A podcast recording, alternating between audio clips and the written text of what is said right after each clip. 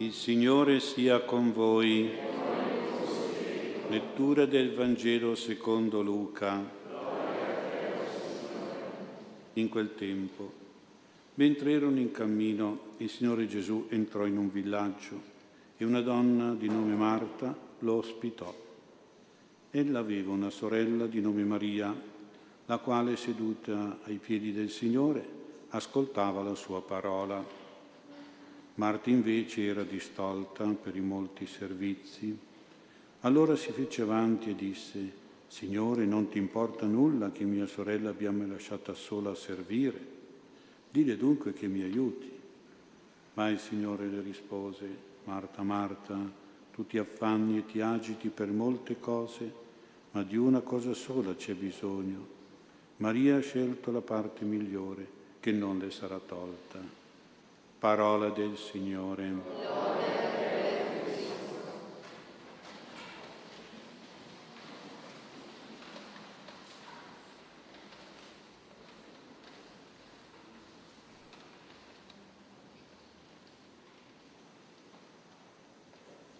Sia lodato Gesù Cristo.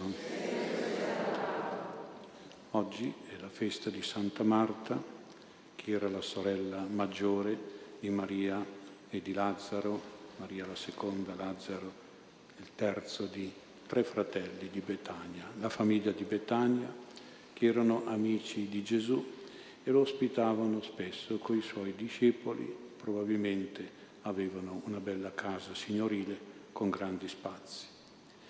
Noi pensiamo che questa di Betania, di questi tre fratelli, era una famiglia idilliaca, tranquilla, serena ma a quanto pare non era così, almeno fino a quando non è entrato Gesù nella famiglia come grande amico di Lazzaro, poi con il miracolo della risurrezione di Lazzaro, con gli insegnamenti che il Signore dava in quella casa, non solo ai tre fratelli ma anche ad altri amici. Questo clima deve essere un pochino cambiato, deve essere sicuramente migliorato nei rapporti tra i tre fratelli, soprattutto tra le due sorelle. Marta e Maria avevano sicuramente dei caratteri diversi, per certi versi anche un po' in contrasto tra loro.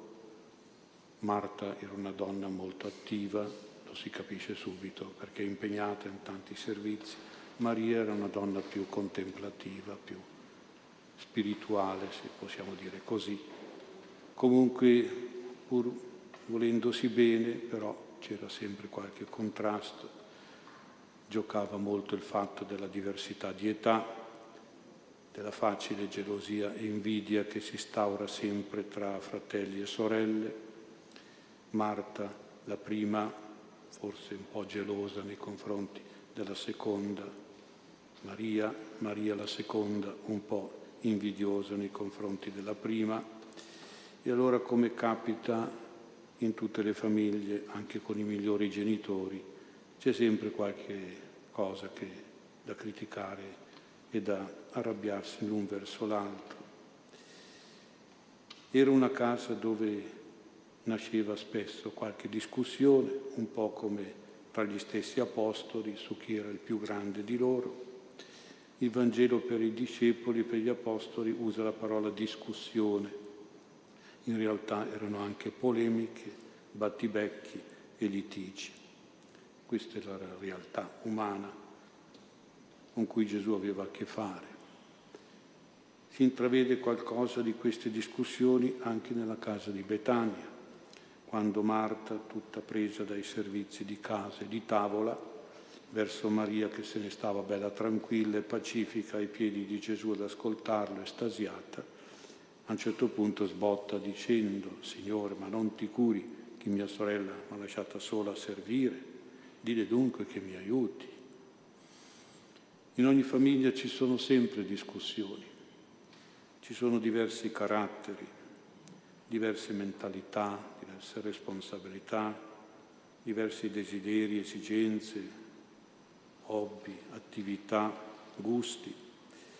E che sono fonte di continue discussioni, a volte un po' tranquille, a volte un po' agitate. La diversità e la rivalità sono in fondo una ricchezza, un'opportunità, purché siano orientate alla comunione, alla corresponsabilità, all'integrazione, purché siano discusse, ragionate, confrontate per arrivare a un accordo che sia soddisfacente per tutti a una conciliazione giusta. Questo è un po' difficile, però bisogna arrivare a questo, perché le diversità sono nella natura, ma la capacità di metterle insieme è una cosa che dobbiamo fare noi come nostro impegno. Questo è il lavoro che fanno però anche gli angeli custodi quando noi li preghiamo quello di suscitare, di dirigere le discussioni, quelle normali, quelle quotidiane nelle nostre famiglie e soprattutto gli angeli le proteggono dalle intrusioni del demonio che vorrebbe trasformarle queste discussioni in guerre, in contrasti, in litigi, in offese reciproche, in discordi, in divisioni insanabili. Sappiamo che il demonio vuol dire divisore, la parola stessa lo dice. Allora appena nasce una discussione nella nostra famiglia che potrebbe degenerare, dobbiamo dire fermi ragazzi, mettiamoci un attimo a ragionare, attenzione che qui c'è il maligno. Ecco, avere il senso del nemico che sta per assediare una famiglia, che sta per entrare dentro in una situazione tra fratelli e sorelle, tra genitori e figli, eccetera. Una famiglia che ogni giorno preghi i propri angeli custodi, una famiglia che quando sorgono dei problemi si siede a discuterli con calma, con rispetto di tutti, superando anzitutto il mutismo lungo e pesante delle insofferenze e delle impazienze che si covano dentro e poi superando anche qualche battibecco continuo e pungente delle rabbie, delle stizze che esplodono al di fuori. Battibecchi e mutismi sono simbolo di, un, di una mancanza di, di pace, ecco, di comprensione, di una discussione che è degenerata in un diavoreria. Gli angeli ci dicono che discutere si può, che discutere si deve, ma secondo il loro stesso spirito di rispetto e di unione, arrivando a questo. Ora vediamo come Gesù entra in queste discussioni tra le tre sorelle.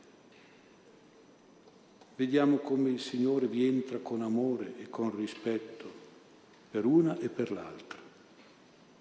A Marta dice due volte Marta, Marta, la ripetizione nella Bibbia indica un atteggiamento di dolcezza, di comprensione, di affetto e di stima.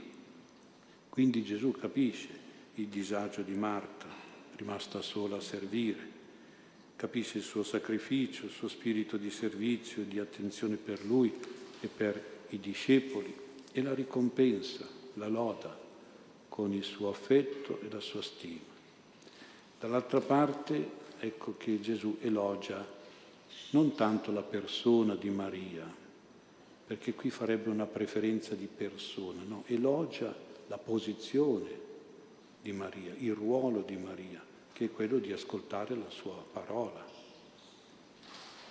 quello di cercare di provvedere a un cibo spirituale per la sua anima.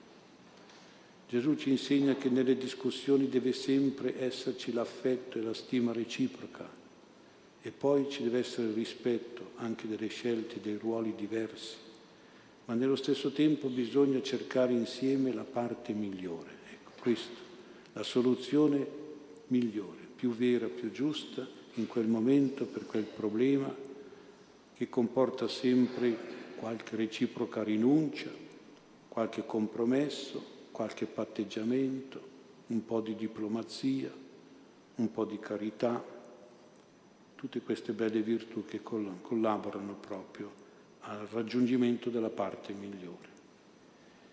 È qui che ancora dobbiamo far intervenire il nostro angelo custode perché lui conosce qual è la parte migliore, qual è la soluzione più giusta, secondo il pensiero e il progetto di Dio. È l'angelo che in questa ricerca del meglio anzitutto ci sconsiglia e ci allontana le ansie, le paure reciproche che ci bloccano, le prepotenze, le presunzioni che ci danneggiano a vicenda, la superbia che ci fa in modo di imporci in modo autoritario contro gli altri, la rassegnazione che ci sottomette in modo debole a un pensiero sbagliato degli altri. È importante. Il nostro angelo ci dice non solo di pregare per avere, noi preghiamo sempre per avere, qualche volta ci dice prega per perdere. Cosa devo pregare per perdere? E prega per perdere quell'orgoglio che ti fa parlare, quell'arroganza, prega per perdere quell'avidità che ti mette contro l'altro, quella rabbia, prega per perdere quell'impazienza, quello scoraggiamento. Prega per perdere quel risentimento, quella conflittualità, quella lussuria, quella disperazione. Insomma, qualche volta dobbiamo capire che dobbiamo pregare non solo per avere, ma per perdere anche. Dovremmo perdere tante cose, anche proprio per vivere una serenità in casa, una pace in famiglia, che sono fondamentali. Un'ultima nota, non basta che noi crediamo negli angeli, gli angeli dobbiamo anche, di quasi dire, sperimentare, contattare attraverso il nostro dialogo con loro, attraverso l'ascolto delle loro intuizioni, dei loro suggerimenti che ci vengono nella mente o anche nel cuore, perché gli angeli parlano alla nostra mente, al nostro cuore. Ci aiuta questa indicazione di Gesù circa il meglio. Noi tutti cerchiamo il bene col nostro pensiero, intelletto e cuore, ma spesso non conosciamo il meglio, soprattutto quando c'è da decidere tra due scelte, tra due cose, tra due beni specifici, qual è il meglio? E qui abbiamo bisogno che una mente superiore come quella dei nostri angeli ci dà l'indicazione sul meglio. Ecco allora l'importanza di affidare e di affidarci al dialogo col nostro angelo, proprio con delle domande precise particolari. E vi inviterei proprio a fare così, a trovare un momento di solitudine per poter pregare con l'angelo ad alta voce. Certo se non lo fate in un ambiente privato qualcuno che vi vede parlare con, così dice ma quello cosa fa? Con chi parla? È fuori di testa? Però qualche volta dobbiamo imparare a pregare a voce alta o a viva voce come adesso si dice con telefonino. È molto importante, è molto più efficace per noi e per i nostri angeli che non sono sordi e che però hanno l'udito e allora qualche volta anche l'udito per gli angeli è importante vogliono sentire. Dobbiamo tornare a quella particolare preghiera che non è soltanto dialogo interiore, personale, solitario col Signore, ma che è un dia- una preghiera espressa a voce. Purtroppo, vedete, la liturgia ci ha un po' fatto pensare, praticare solo una preghiera pensierosa, diciamo, silenziosa, dentro il cuore.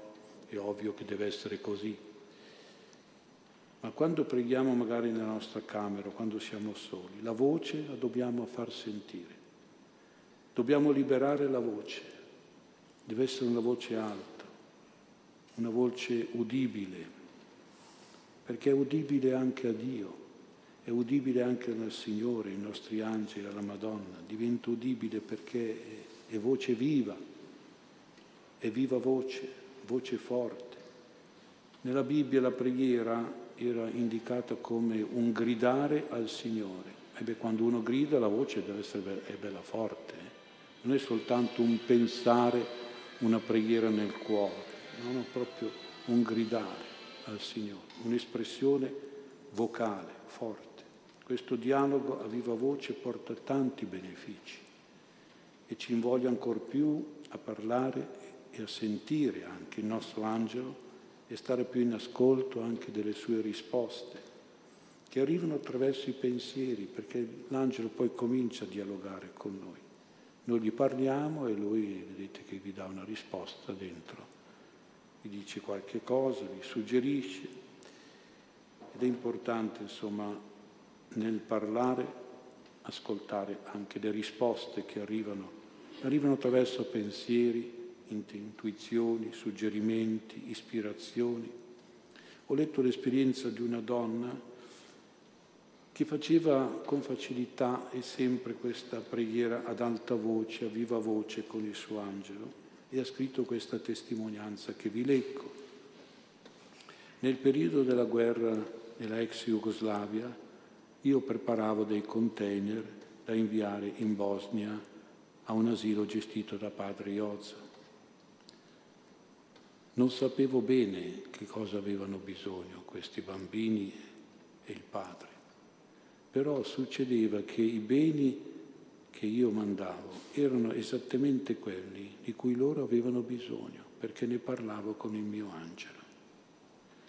E io capivo e sentivo le sue intuizioni, le sue ispirazioni che mi dicevano manda questo, manda quella cosa là, manda quel prodotto là, ed erano puntuali e corrispondevano pienamente ai bisogni dell'asilo di questi bambini di Padre Iozza. E poi, siamo all'inizio delle vacanze, possiamo leggere anche questa testimonianza. Una estate in vacanza in Grecia avevamo deciso di fare una gita con il gommone per andare su un'isola a visitare un monastero. Il tragitto da fare in mare era piuttosto lungo. Al momento della partenza il mare era molto agitato, forza 6. I gommoni erano fermi il capogruppo ha annunciato con un mare così non possiamo partire. Aspettiamo qualche minuto, poi vediamo cosa fare. E allora questa signora ha detto all'equipaggio del suo gommone, io prego gli angeli a voce alta e chiedo che se dobbiamo fare questo viaggio il mare si calmi, si appiattisca come una tavola. Deve essere però un segno chiaro, eh? Senza ombra di dubbio. Se invece non è il caso di fare questo viaggio, e solo gli angeli lo sanno, allora rimanga il mare mosso. E allora lei ha incominciato a pregare ad alta voce per qualche minuto, ripetendo sempre più o meno queste idee che aveva in testa, se è bene partire per noi che il, mare, che il mare si appiattisca, altrimenti rimanga mosso se non dobbiamo partire per qualche motivo serio. Improvvisamente, dopo qualche minuto, il mare si è calmato, è rimasto fermo come una tavola. Il capogruppo si è stupito, ma che strano, è cambiato il mare, non capisco perché. E io ho detto, beh, a questo punto possiamo partire. E siamo partiti. Vedete, è importante avere fede però in queste esperienze. Anch'io settimana scorsa, preparandomi alla messa della domenica, avevo come un'ispirazione continua, ma devo pregare, devi pregare, qualcuno mi dice devi pregare per avere la pioggia, devi pregare perché si smetta questo caldo terribile, questa siccità tremenda, devi fare la preghiera in chiesa a tutte le messe. E allora dicevo, ma chissà perché, ma io devo, quella domenica devo fare questa preghiera, vado a cercare su internet e trovo una preghiera di Papa San Paolo VI nel 1976, c'era stato un anno di grande siccità anche quell'anno e durante l'Angelus il Papa aveva composto una preghiera per invocare la pioggia, molto bella. Paolo VI ha fatto poche preghiere ma molto ricche, molto bibliche, molto belle. E allora ho stampato un foglio e durante le messe della domenica, domenica scorsa, abbiamo fatto questa preghiera. Qualcuno l'ha fatta con fede, qualcuno forse avrà pensato ma che superstizioso. Però lunedì è arrivata una pennellatina di acqua proprio che ha bagnato solo l'asfalto. Martedì è piovuto un po' di più. Mercoledì è piovuto ancora di più. Giovedì ancora di più, piovuto anche un bel acquazzone forte. Venerdì e oggi, vedete quanto ha piovuto, eh, non lo so. Comunque, ecco, vedete, quando uno ascolta il suo angelo, sente l'ispirazione, dice ma deve essere così, devo fare questo, devo trovare questo, devo mm, combinare questo. Aiutami angelo custode, mi ispiri tu, mi guidi tu, mi illumini tu, fai tu. Allora ecco che si entra subito in dialogo e succedono anche delle belle cose, delle belle esperienze. I nostri angeli sono lì pronti ad aiutarci, siamo noi che non ci pensiamo a loro, ma loro pensano a noi, però aspettano chiaramente nel rispetto della nostra libertà e coscienza che noi li facciamo un po' lavorare e che noi li consultiamo, che noi ci lasciamo ispirare, che noi apriamo la mente e il cuore alle loro indicazioni, anche per tutti i problemi della nostra vita. Ecco. I nostri angeli ci sono sempre vicini? Sanno sempre qual è il meglio per noi, sia con il Signore, sia col prossimo, sia con noi stessi, sia con le nostre famiglie, i nostri cari. Non abbiamo paura di interpellarli, di contattarli e riceveremo da loro tante belle risposte, riceveremo il loro aiuto e la loro protezione.